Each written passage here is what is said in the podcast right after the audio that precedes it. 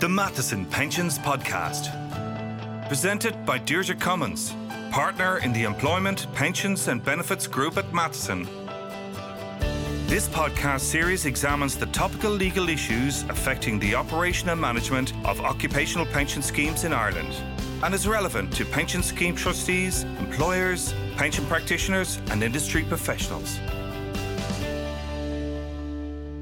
Hello and welcome. I'm Deirdre Cummins and I'm a partner in the Pensions Group at Matheson.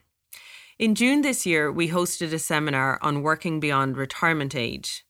And after the seminar, we received so many requests for information and the materials that we're now making them available to you in audio form. To set the scene, a panel of experts discuss the various legal issues that arise for employers and pension scheme trustees when employees want to work beyond their contractual retirement age.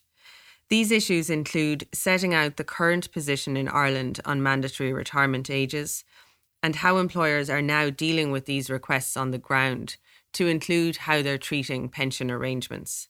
We also had some consideration and discussion on whether these arrangements pose any difficulties from a discrimination perspective. Our panel included Geraldine Carr, a partner in the employment team at Matheson, and Jane McKeever, a senior associate in the pensions group. We were also joined that morning by Gary Clark, a senior retirement consultant with Aon. So I began by asking Geraldine to set out the current position on mandatory retirement ages in Ireland. Morning, everyone. So, I suppose, as you'll all be aware, the, the, Employment Equality Acts now say that it's not age discrimination for a mandatory retirement age, provided that they can objectively justify that age by reference to a legitimate aim and where that aim is appropriate and necessary for their organisation. So, I suppose, what does that mean? It means that employers need to be very satisfied that they have, in fact, fixed a retirement age, and they can do that in a number of ways. The most obvious being you set it out in the contract of employment as an express term. But another alternative would be that it might be contained in the employee handbook. Um, if it is, you need to be um, very careful that that handbook has been communicated to employees and that it's updated from time to time and brought to employees' attention. Another I suppose, way of fixing a retirement age would be by collective agreement, if there are unions involved, or as well, it could be implied through a very well established custom and practice in the organisation or in that particular industry sector. And then, of course, with public sector roles, there's uh, certain statutes that will set out mandatory retirement ages for particular roles within the public service. Um, so, key thing is is to fix it in the first place. And Derek, can I just pick you up on the objective justification point there? You said that if you have a mandatory retirement age, you have to objectively justify it. Maybe you can talk us through how an employer would objectively justify a retirement age or what yeah. are examples of that? Yeah, sure. And this is the, the area where we get asked most questions, I suppose, because that whole concept of what is objective justification can seem a little bit woolly in practice. So there's no statutory guidance on it. And most of the examples that we do have have been established through case law, either of the Irish courts or of the European courts. So there's also a WRC code of practice on longer working that was published in 2017. And that very helpfully sets out certain examples as well of what has been held to be objective justification. So common examples would be health and safety grounds. So for example, if employees are in safety critical roles like um, drivers, for example, or pilots, or those in physically demanding roles, the employer can objectively justify setting a mandatory retirement age for employees in those roles. But before doing so, it should ensure it's carried out a risk assessment of the hazards in the workplace and to, I suppose, to support its argument that it is uh, necessary and appropriate to have the retirement age for the, that particular role. Another one that's very frequently upheld in practice is succession planning. So the courts have accepted that it can be necessary to retire older workers in order to facilitate the recruitment and the promotion of younger workers within the organisation.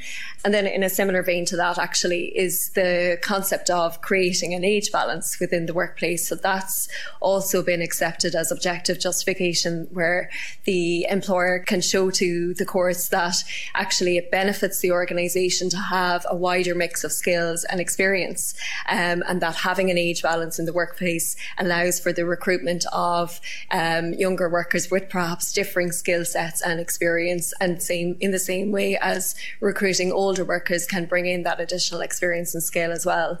And then finally, I suppose the last ground that's been commonly accepted as, as sufficient objective justification is intergenerational fairness. So again, this idea that it can help with encouraging employees to stay with the business and to be motivated by the prospect of promotion within an organization if um, employees are required to retire at the older age, opening up roles for younger employees to be promoted into.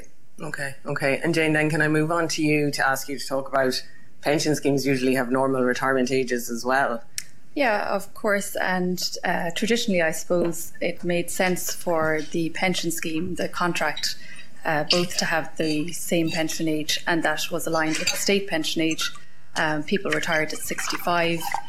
They didn't tend to live for that long after they retired, uh, so people just walked off into the sunset. Everything was fine as far as employers and pension schemes were concerned a number of things I think have happened over recent years that have changed that. Uh, firstly, people started living longer uh, more quickly than had been anticipated. That created a funding strain for a lot of pension schemes, which were finding that they then had to pay pensions for 20, 30 years instead of the 10, 15 years that might have been um, originally thought of, or certainly was the case when pension schemes started to be used to provide people's retirement benefits. Uh, so that certainly, um, as I say, put a funding strain on schemes. And when during the last recession, when the state pension age was increased, some schemes certainly uh, took the opportunity to increase the normal retirement age under the scheme up to 66, 67, 68, in line with the state pension age, which took a little bit of funding strain off the schemes and did mean that the scheme then didn't necessarily have the same uh, normal retirement age as people's contracts. The state pension age changing in general brought a lot of focus on to the retirement age in pension schemes. And like that had an impact on both DB and DC schemes. In DC schemes, there seems to be a problem around adequacy of contributions. So it's a relatively new way of providing people's uh, pension benefits. And when people started to get to 65, um, maybe having had an employer employee 5% matching contribution over a period of time, it's not necessarily going to be enough or certainly not comparable with the pensions people would have received from defined benefit schemes. So a lot of people are finding they can't necessarily afford to retire or certainly need the state pension element um, to make their retirement kind of benefits sustainable and workable. So once the retirement, the state pension age moved up to 66, that's creating a difficulty for the DC members. Also on the DB side, a lot of those schemes are integrated, so they were uh, set up on the basis that the pension benefit was calculated taking the state pension into account. So the, the, the, overall pension assumed that you were going to get the state pension. Mm-hmm. Clearly, when the state pension increased and it's going to increase further, there's a gap there um, those schemes had to consider whether they were going to try and bridge that gap, so provide the element that was missing now from the state pension, or if they were going to continue providing the pension calculated as if you were getting the state pension. Um, because of the funding issues that DB schemes have experienced, most of them weren't in a position to think about providing a bridging pension. So, again, you've got a, a gap there in the income that people are receiving. And that's certainly, I think, one of the factors driving the requests from employees to employers to at least allow them to stay until they're getting their state pension. Okay, and then Gary, I'll just ask you to kind of round out the picture there and talk to us a little bit about life assurance schemes or risk and disability. So they're built around 65 as well, being the normal retirement age. Yeah, so I mean, life assurance uh, benefits typically are set up under the same trust uh, as your pension benefits, so uh, they would share a common retirement age, uh, and disability benefits would typically share a, an end date that is consistent with your contractual retirement age. Uh, and uh, as Jane said, they would typically have been aligned historically. Um, but increasingly, obviously, with the whole issue of longer working lives, we are beginning to see a, a bit of a disconnect mm-hmm. between uh, sort of retirement age uh, and the date at which those benefits uh, are now uh, intended to cease. Okay, so it's really all roads leading to 65, and maybe 65 is not where we want to be anymore. So, Jerry, if I go back to you then, so if an employee comes to you as an employer and wants potentially to stay on beyond 65, what are the initial considerations for an employer if they're met with that request? Yeah, um, I suppose first of all, an employer should step back and consider, look at the broader, I suppose, landscape. So it should ask itself, well, okay, am I satisfied that I do have a fixed retirement age that's been communicated to employees, that employees are aware of? And then secondly, the employer should consider, has it sufficient objective justification that it can stand over if the employee challenged the enforcement of that retirement age in order to be able to defend that challenge? But then secondly, I suppose on a broader policy ground, the employer employer should look at well, is this request likely to be a once off request, or are there likely to be further requests coming down the track for people to work longer than retirement age? And in that regard, it might want to consider a number of options. And we're working with a lot on this at the moment where they're considering, I suppose, do they increase the their existing compulsory retirement age from we'll use the example of 65 to perhaps 68 in order to align it with the state pension age that will increase to 68 in, in 2028 or will they actually abolish it entirely? Or perhaps you know employers are looking to stick with the age that they have of age 65 but then assess requests to work for longer than that on a case by case basis. And again, they might consider um, consultancy arrangements as a way of, of facilitating employees to provide a certain service post retirement age if there is, you know, uh, potential scope for that. But again, with that option, it can be fraught with uh, potential risks there if it is if there's a risk of the employee or the person challenging that it's not a true independent contractor relationship and that they're actually just extending their employment. So there's a number of options to consider, I suppose. Yeah, that's interesting. And, and maybe you can't answer this actually, but just when you're speaking there, it strikes me like why would an employer choose one approach over the other there, considering mm. there are so many ways to approach this? Yeah.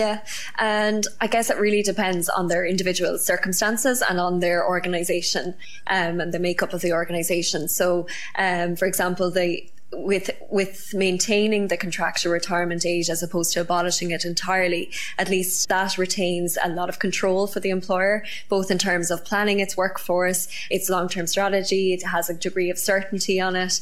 And again, it's also an advantage, I guess, if there are employees in or around retirement age that an employer doesn't have to look at some other mechanism of having to exit that employee and perhaps rely on other grounds for um, a potential challenge to that exit exit or that dismissal, such as, you know, incapacity if they were incapable of performing the role.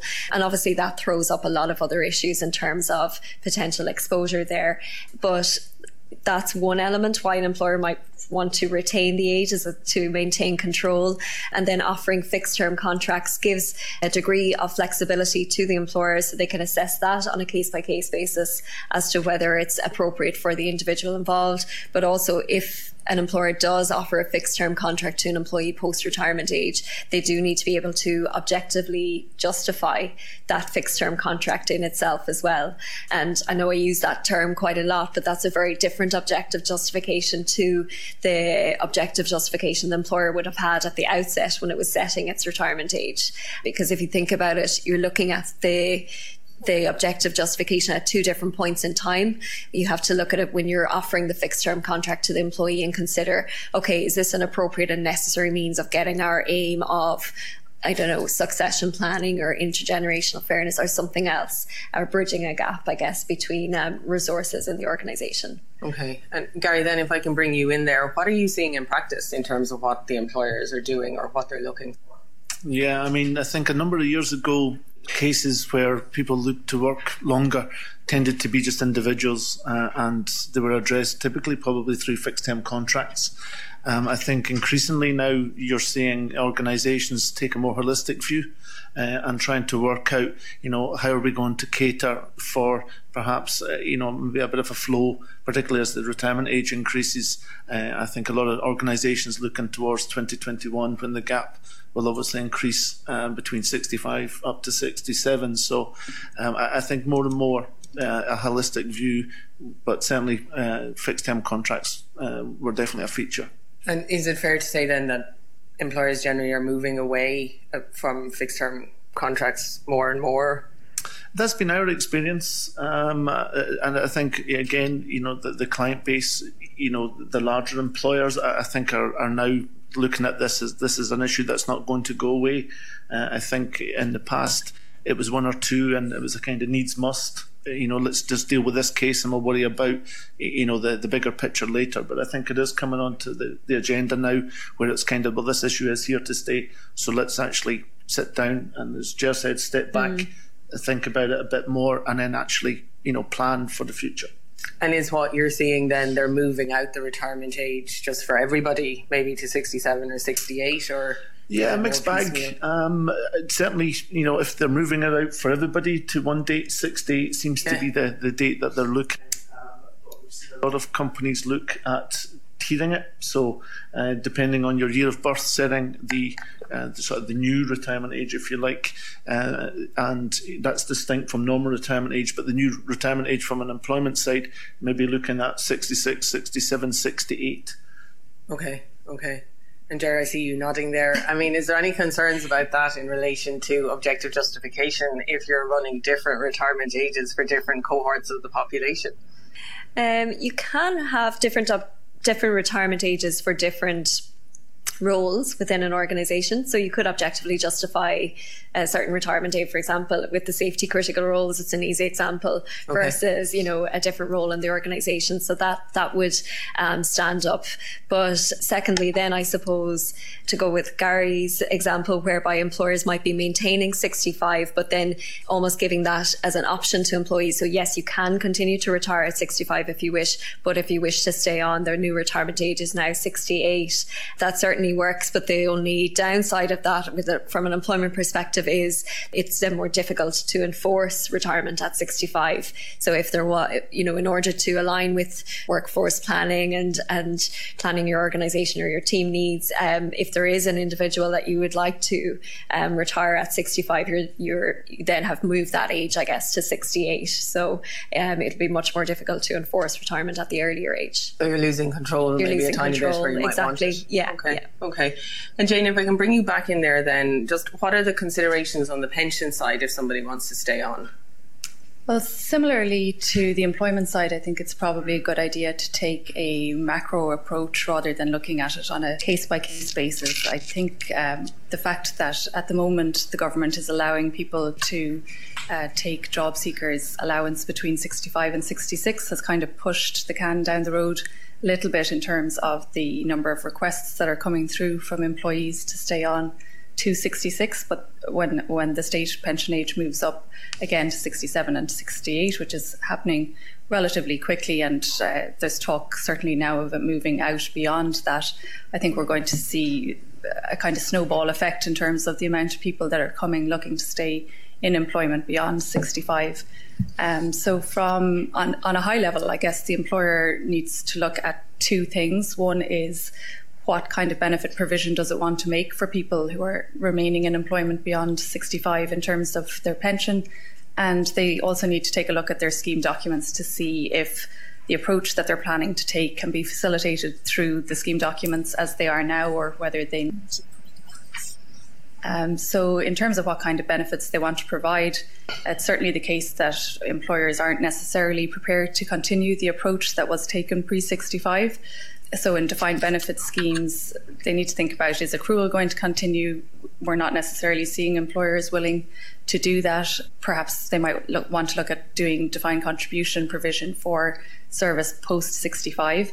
If they're in a defined contribution scheme, they need to think about are they going to continue employer and employee contributions into that arrangement past 65. And then, in terms of the scheme documentation, I just would say that most schemes, I took a look at a number of schemes that we work with um, over the last to see what they do provide in terms of staying in employment beyond 65. And most of them actually do provide for late retirement. And what they tend to provide is that uh, on the defined benefits side, accrual stops, so pensionable service is service up to 65. You remain a member of the scheme, but you're not building up any more benefits. And then you can either take your lump sum or your entire benefit at 65 or defer part or all of that until the date of your actual retirement. So that would be the status quo under a lot of those schemes. And the position is similar enough under defined contribution schemes. Contributions tend to stop at 65 on both the employer and employee side. And again, you can take your benefits at 65, which was your normal retirement age, or you can defer part or all of them to your date of actual retirement. So I guess employers need to think about is that sufficient to bring forward the plans that they have for their employment population, or do they need to make changes to that? So again, there are a lot of options there in terms yeah. of how you deal with the pension. And maybe Gary, I can ask you what again what you're seeing in practice in terms of what employers are electing to do. Are they continuing benefits? Are they putting people from the DB into the DC? What are you seeing? Yeah, so uh, I mean, the treatment probably differs between existing hires and say new hires. So you may change the normal retirement age for new hires to align it with your your new, you know, retirement age. For existing hires, you tend to leave normal retirement age as it is, simply because it's pretty complicated, uh, certainly in a, a, DB context, to change retirement age. Mm-hmm. Um, and use, uh, as Jane said there, uh, the late retirement provisions, uh, either in their, their current state uh, or you may modify them mm. uh, to allow for things like continued contributions uh, through to a, a later age. you may remove the employer consent um, to being able to stay on beyond retirement age. A common feature of late retirement rules is typically that the employer and or the trustees may have to give their consent for someone to stay on. So you may look to perhaps remove that. Um, but uh, in terms of benefits, uh, again, if you're allowed to stay on, uh, you would expect the death and service benefits uh, to continue on to um, just a, point around the, the flexible retirement that if you maintain a normal retirement age and you allow someone to draw down a lump sum, remain in employment, and defer the pension income, uh, you can't continue to provide the death and service benefit um, because the person has in effect retired uh, at the point uh, of drawing the lump sum. So, um, you know, if people aren't drawing down their benefits and deferring the whole lot, then life assurance would continue. Disability is a bit different. Uh, employers are, are, I suppose, maybe looking at self insurance options there um, because it, it is relatively expensive. Uh, to to extend out normal uh, retirement age for disability benefits um, because it increases the, the term or the potential term of the claim, uh, uh, and that brings with it a cost. Maybe we just stay on that for a minute, actually, when you talk about disability and risk, because I know we get a lot of questions about maintaining insurance after 65, and most employers want to do that. So, can you talk to us a little bit about the issues that come up when you want to maintain the insurance in place past 65 or maintain the disability benefits in place because I know that's a big concern for a lot of employers. Yeah, I mean, the first thing is the insurance companies being a suspicious lot uh, assume that if you have an individual uh, who wishes to stay on, uh, they will assume that they're staying on simply to benefit from the, the death and service provisions. Uh, so typically, uh, they would look to underwrite that member on the entire benefit. Um, Whereas if you are making a, a, change at scheme level or for perhaps a, a, large cohort of members, the view is taken that there isn't that selection against the insurance company. So you tend to find uh, that they would either cover everyone or they may perhaps require just an actively at work declaration that someone has worked for a certain period of time pre the date of change and on the basis that they have, um, that the cover may continue post uh, retirement. For disability claimants, uh, again, it's, it's, slightly more complicated because the date of claim is in effect the day that someone goes out. Uh, so if you have existing claimants or people who are potential claimants, the claim date has already passed and the insurance company won't entertain an extension uh, to the, the payment term uh, linked to any new retirement age. Um, because in effect the premium being charged has been based on the uh, the original retirement age. Uh, so you may have to look at self-insurance or perhaps you know an individual once-off payment uh, to the insurance company to extend the payment out but there's not a great appetite for that amongst insurers in Ireland. And, and what are most employers doing if they're faced with those options, or does it really um, depend? Yeah, I mean, certainly where cover can be obtained, uh, and if they have pockets deep enough to, to meet the costs, I think the preference is to insure. Yeah. Um, I think um, if they can't get cover, there's a bit of an administrative mm-hmm. nightmare because you have to keep a tab on those who are out, manage it when they come back to work, make sure that you can then uh, grant the cover uh, to them. Um, but I think insurance certainly, if you can get it, uh, apply it. And it's probably at this point it's worth saying that if you have an employer and perhaps a union group or an employee body when you're negotiating, you know what you're doing around this, it's important to say that you know we can grant that benefit subject to the underwriter being willing to give cover, because if you glibly promise uh, yes, death and service benefits or disability benefits will continue, and you can't underwrite that, um, then it, it, falls back on you as the employer as a, a self insurance issue. And just when you talk about there, can you when you, can you get cover, or if you can get cover, can you talk to us a little bit about cost, if that's possible, in terms of you know you're insuring potentially an older population. Yeah, so very broadly, um, life insurance costs don't tend to go up too much uh, when you look to extend it for the group, um, simply because unless you've a, a real sort of cohort who are very close to the original retirement age, insurers look at uh, death and service over a, typically a two or three year period. So unless your age demographic is going to significantly shift into the sort of the post 65 category, you're really only looking at a percentage point or two uh, in terms of uh, increasing uh, cost. For disability, though, uh, the picture is completely different. If you're looking to move towards, say, 68, um, the cost can probably jump up to around 20 by 25%. Uh, if you were looking to peg the new retirement age to 66, 67, uh, 68, you're probably looking at an increase of sort of 10 to 15%. Uh, and disability premiums and death and service pension uh, premium costs have already uh, increased significantly over the last number of years because of interest rates falling. And so it can be quite a substantial cost. Okay, so it's definitely something to keep in mind. I want to go back to something, Jane, that you said there earlier. I think both yourself and Gary have touched on it that you can provide different pension benefits pre and post contractual retirement age, if you like. So you could be in a DB scheme until you're 65, and then you ask to stay on for a couple of years, and the employer says, Yes, okay, but you can't stay in the DB scheme. You're moving to the DC scheme and whatever kind of arrangement we might decide to put in place for you. And what we're being asked a bit of is is that discrimination or is that in any way in contravention of the principle of equal pension treatment? And maybe just talk to us a little bit about how you get around that or what your views are on that. Yeah, so that uh, certainly seems to be on employers' radar when they're thinking about uh, what kind of benefit provision they want to make for people post five. So, as I said, they're um, enamored with the idea of continuing the same benefit provision for people post 65. And I think part of that is while employers are willing to facilitate people staying on, they mightn't want to encourage it wholesale. So they, they might want to make it slightly less attractive um, to stay on past 65 as it, than it was prior to 65. And certainly um, there's a number of strands of uh, anti discrimination law in Ireland that would make you think you, you, should be providing the exact same suite of benefits uh, pre and post retirement. And from the pensions angle, the, the main thing is the principle of equal pensions treatment.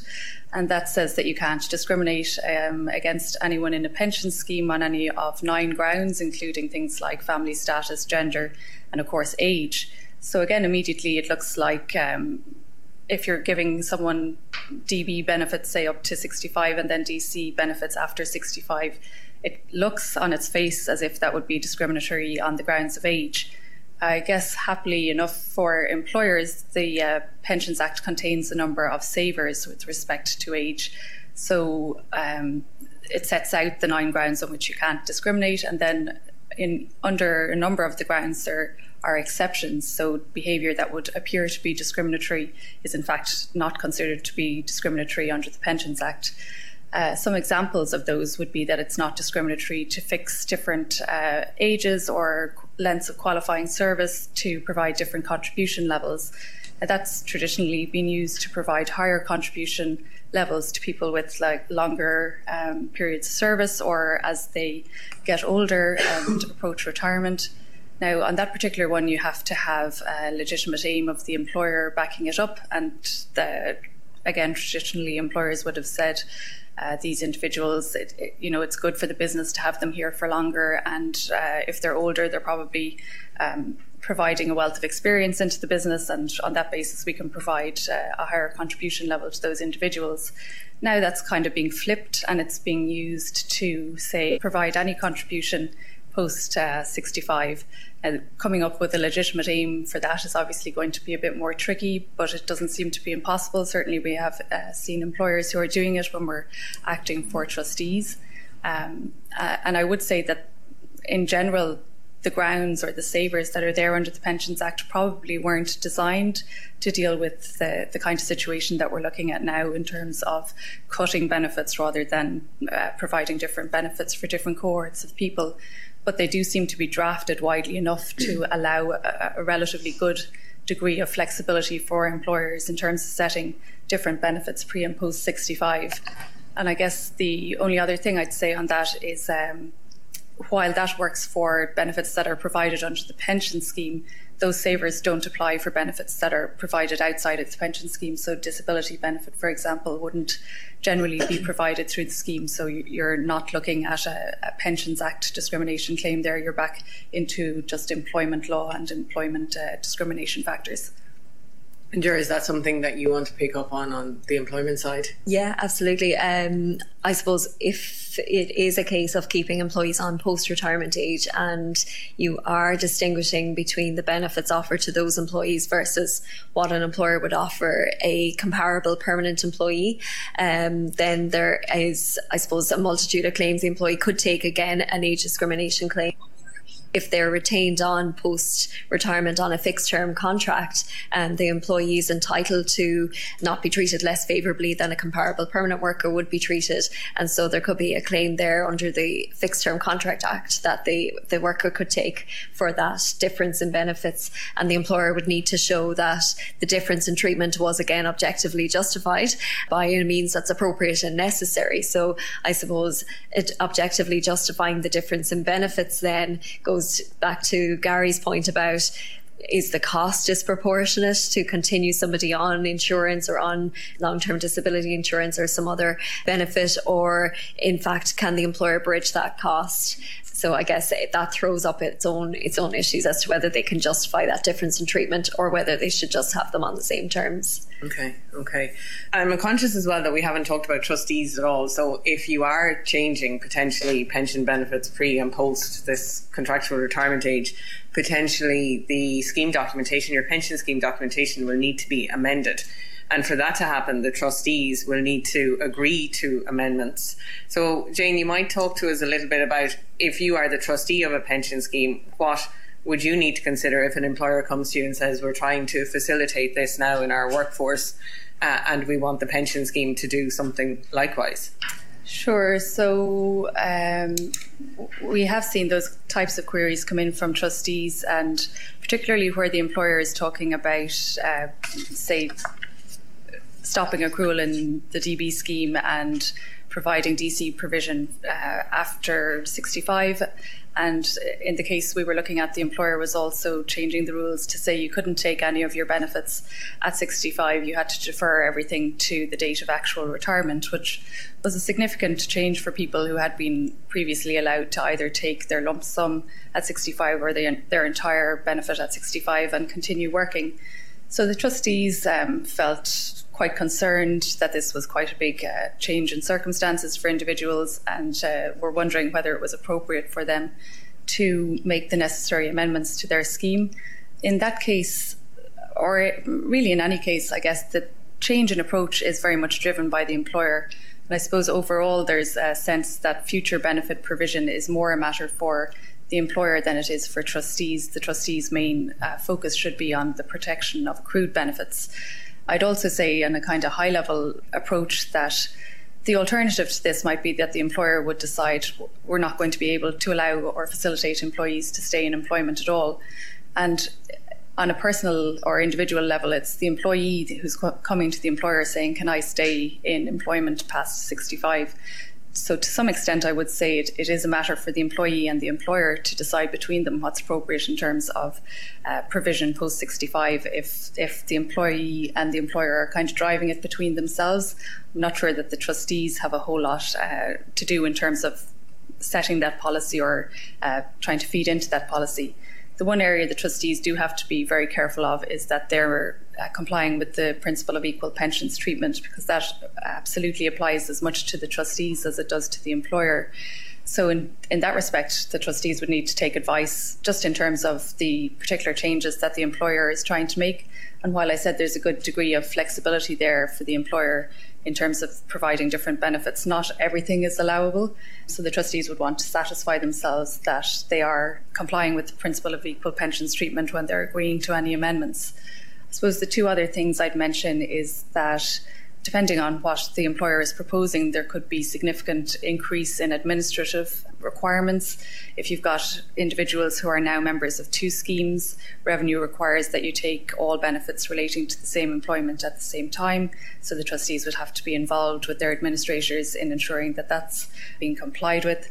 And also, chatting um, earlier during the week to Gary, he brought up the point that the investment area would need to be looked at because a lot of schemes provide a lifestyling approach for individuals as they approach retirement. So their investments would be put into safer bonds or uh, cash to ensure that they're not subject to a lot of volatility just as they're coming up to retirement. So that would that might start five or ten years before retirement, and if you have people pushing out their retirement, uh, you know, three, four, five years beyond what was expected, you need to consider whether some kind of change or flexibility needs to be built into that um, approach. Yeah, and just being up on that point, Gary, are members selecting their own investments at this point? Or how is that dealt with in terms of the life cycle of the scheme? Yeah, um, I mean, we've had uh, some cases where there's been the creation of what's been known as the operable retirement age uh, in addition to your normal retirement age and your contractual retirement age, uh, and that's in effect the the date that you use as your sort of your your de-risking yeah. Uh, point. Um, so yes, we're definitely seeing trustees maybe take a view, and maybe initially that if there is an expectation that more people will retire at say the new retirement age, then maybe it makes sense to align um, the uh, the de-risking period to that age. Um, but there's definitely a move towards individualization where you know you're perhaps going out to the members and asking them to select a, an age at which they think they will retire.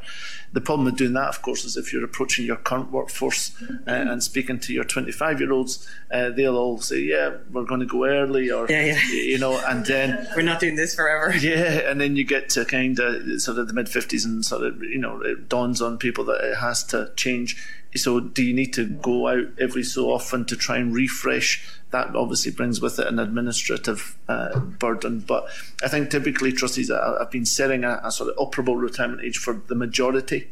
Okay. Maybe taking uh, particular cognizance of people who are close to retirement who may already have made plans and maybe have been paying AVCs targeting a particular age.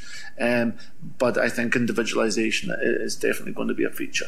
So administratively, it's definitely one to watch yeah, without doubt. Yeah, yeah. Okay, I am conscious of time, but I'm going to go back to you, Jar, um, because I'm conscious this is predominantly like an employment issue. So, if you were to give some tips or some guidance to an employer in terms of what steps they should be taking now or how they should be preparing themselves for this in the knowledge that this is coming and somebody's going to ask for this at some point in time. Yeah. What would you say? What would you um, say? Yeah, I suppose the I think the first approach is to that employer should audit their current practice. So um, you know, determine do they have um, contractual retirement ages expressly provided for in contracts? Are they in the employee handbook? Is the handbook buried somewhere, or has it been communicated to employees? And are they well aware of, of the terms of it and of the retra- contractual retirement age specified within it? And secondly, then the employer needs to again consider what objective justification it it would rely on if it was challenged on the enforcement of a compulsory retirement age and stress test that, I suppose, you know, try and come up with worked examples as to how that would stand up if it was challenged before a court or tribunal. And then I would say, secondly, the employer should put in place a retirement policy and again communicate that to employees. So if you're having a contractual retirement hmm. age, set it out in the policy, set out the objective justification in the policy, and then include other procedures in the policy around, you know, the, the lead up to retirement. For example, the code of practice that I mentioned on longer working that the WRC published um, suggests that employers should be meeting with employees six to 12 months in advance of them reaching retirement age. You know, sitting down with the employee and asking them what are their plans for retirement, trying to anticipate, I suppose, a request to work longer, or perhaps whether the employee is perfectly happy to, to work just up until that date and explore options with the person. So, explore perhaps flexible working arrangements, part time working arrangements. The policy should also set out a request to work past retirement age procedure as well. So, again, just recommended guidelines would be that, you know, at least three months in advance of the person reaching their retirement age, that they approach the employer and set out their request to work for longer, perhaps in writing. And then there should be a meeting scheduled with the person to explore that request. And the employer should, again, be shown to have, you know, very much considered it and considered it in, in line with its business um, to see if it can facilitate that request. The code of practice also mentions that employers should roll out age diversity training. And I think it's a really good recommendation, particularly in organizations where there is maybe perhaps an, an imbalance in the in the workforce and in the age structure within the workforce. So you know, we work with a lot of tech companies and a lot of startups, I suppose, that have grown exponentially within a very short period of time. But there can be very much an imbalance in the age structure there. And and I think you know, rolling out, uh, we we all roll out diversity training on you know on other grounds, but actually age isn't always included within that. So I think that's also a really good thing to consider.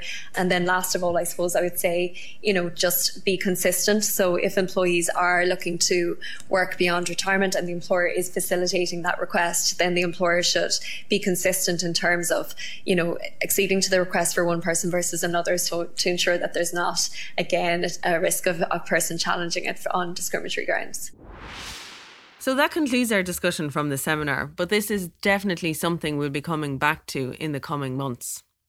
In the meantime, please do contact us directly if you have any questions on this topic or any related issues. We'd be happy to discuss them further. Thanks for listening and join us next time. Thanks for listening to the Matheson Pensions Podcast. For more information, go to matheson.com forward slash pensions.